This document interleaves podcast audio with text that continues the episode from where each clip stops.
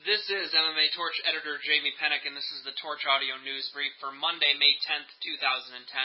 Um, only a few big news things today, but uh, some follow up on, on Saturday's UFC 113 event as uh, Paul Daley issued um, a statement slash apology about uh, the sucker punch on Josh Koscheck at the end of their bout at UFC 113 that um, prompted Dana White to kick him out of the UFC and say that he will never fight in the UFC again. Um, Daley's statement was, I've had a long flight home to consider my actions and regret the mistake I made on Saturday. I would like to apologize to the UFC and the Athletic Commission for what I've done, as well as all the fans and sponsors that support me. I would also like to offer my sincerest apologies to Josh Koscheck, who did not deserve the cheap shot I threw. He did what he needed to do in order to win the fight and get the job done, and I foolishly reacted to the situation. There is no excuse for my actions, and I know what I did was very unprofessional. I was immensely frustrated by a collection of things that took place throughout the fight, as well as leading up to it, but I'm certainly not trying to condone or excuse my actions. Josh implemented his game plan perfectly, taking me down and staying on top of me for the majority of the fight. I was also frustrated about him claiming and acting like I kneed him in the head on the ground when it was clear for all to see in the video replay that I didn't connect at all with the knee I threw. Then finally, the verbal abuse Josh hit me with in the final 30 seconds of the fight simply pushed me over the edge, and my frustrations came out as I knew I'd lost the fight, was unhappy with my own performance, and had been had then been ridiculed by my opponent to top things off. This is certainly no excuse for my actions. I fully deserve to be punished for what I did, and hope that everyone I have disappointed can forgive my rash decision. I feel very disappointed in myself for losing my cool and hope that I am able to address my temperament and bounce back from this low point in my career.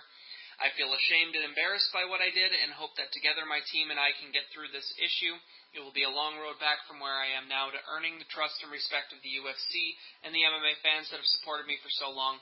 I know I've let you all down, but I'm determined to make it up to you all. Um, you know, as an apology and a statement, you know, he needed to say something. Uh, it's good that he issued some type of uh, um, statement in, regards to what happened, but this was not a good apology for apology's sake, bringing up the knee and uh, verbal things said to him by Koscheck during the fight. This is another situation where, kind of like with Frank Mir and, and Brock Lesnar at UFC 100, where Mir ran his mouth the entire time heading into the fight, and then uh, cried foul when Brock Lesnar reacted um, with you know verbal abuse towards him after the fight. Uh, this is the same thing. Koscheck came in and, and beat Daley handily after Paul Daley had done nothing but talk talk shit about Josh Koscheck the entire time heading into the fight. I mean, not defending Josh Koscheck in any way, shape, or form here, but the fact of the matter is, Paul Daley did just as much, if not more, trash talking than Josh Koscheck did in this fight. And when Koscheck was sitting and implementing his game plan and dominating Daley for the entire fight, um, if he's adding a few extra words in there uh, to shove it back in Daley's face, I mean, uh, it, it's not something that's surprising in, in any way, shape, or form. And uh, the fact that Daley threw the sucker punch because he couldn't land a punch during the fight makes it all the worse. I mean, you know, people talk about the the brawls and uh, baseball and hockey and football and and all of that, but the big difference with combat sports and MMA, uh, especially here, is uh, you, you've got 15 minutes to do that to your opponent legally. If you can't do that, that's on you. I, I mean, just because he, just because Koscheck held him down for three rounds and he wasn't able to connect on a punch, does not give him the right to do it after the bell is is um, has rung and, and, and to uh, take that shot because he wants to and didn't get to during the fight. It's not how this works, and that's why he got cut. Plain and simple. There just there can't be any room for that uh, that type of immediate post fight reaction um, to take place, and, and that's why Dana White has kicked him out of the UFC, and why you know he probably will never see the inside of the octagon again. Um, and, and again, it, it goes back to he has no one to blame but himself because he overreacted to everything that went on in the fight. He had a, a moment of weakness. It was a terrible decision. It's something he obviously regrets, and uh, it's something he's going to have to live with. But it's something he won't be able to live down, and it's something that uh, uh, you know, well, it cost him a job in the UFC and a chance to compete on the highest stage. You know, if, if you can't handle yourself in this game emotionally and mentally, uh, it's not necessarily a profession for you because uh, as much as you have to be athletically gifted and athletically talented, um, you have to be mentally tough to be a very successful fighter because there are so many things that go on uh, in uh, battling through fight camps to get to a fight, and so many things that happen when your uh, entire professional goal is to go in and you know knock someone out or submit them or risk being submitted or knocked out in a fight. So you you need to have both sides of your, uh, of that uh, in check and and in control. And uh, Paul Daley showed the worst in mental weakness in what he did uh, to Josh Koscheck on Saturday. I mean, granted, it's something that a lot of us probably would have wanted to do ourselves, and and you know, none of us can say that we uh, wouldn't have done the same thing if we were Paul Daley. But the fact of the matter is, we would have suffered the same consequences if we were in his position. And just because we would have wanted to do the same thing, and maybe even would have done the same thing if we were in his shoes, does not excuse it and does not make it something that, uh, um, you know, he can be absolved for easily. Plain and simple. There's just no room in the sport for what he did, and uh, you just can't have it. In uh, better news, um, new UFC light heavyweight champion Mauricio Shogun Rua will likely defend his title sometime in the fall uh, for the first time, and uh, we will know his opponent after UFC 114. Um, well, he, he didn't want to be committal on making any announcement this weekend. Dana White uh, confirmed in a text message to California radio host Carmichael Dave that uh, the winner of the UFC 114 main event between Quinton Rampage Jackson and Rashad Evans will get the first crack at Shogun. Uh, this is, uh, you know, a fight that was supposed to happen in December, um, and a fight that uh, was hyped up for uh, the Ultimate Fighter's 10th season. We're going to get back to the hype with uh, the UFC Primetime Series starting this Wednesday for this fight, and it just added another level uh, with it being a legitimate number one contender fight, as the winner will face Shogun. And both of these guys are, are champions um, and former champions, and would be formidable challenges for Shogun, uh, depending on how the fight goes down. So uh, the fight now just has a lot more meaning to it, with a clear uh, title on the line. During the UFC Primetime Series, they can hype this up as a number one contender fight. Uh, plain and simple, it just helps them cite, uh, sell the fight a lot better.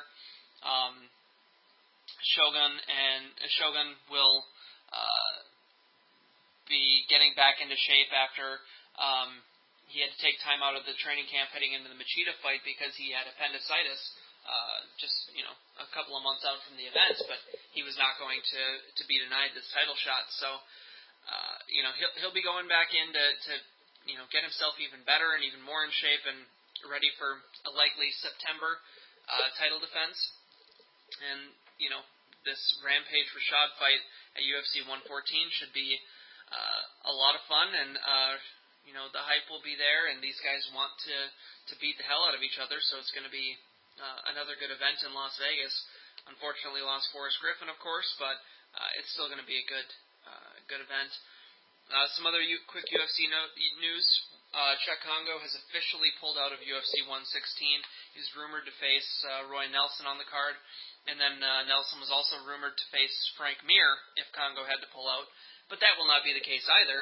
And a fight that many have been clamoring for since uh, uh, the end of March between Roy Nelson and Junior Dos Santos is now in the works for UFC 117 in August.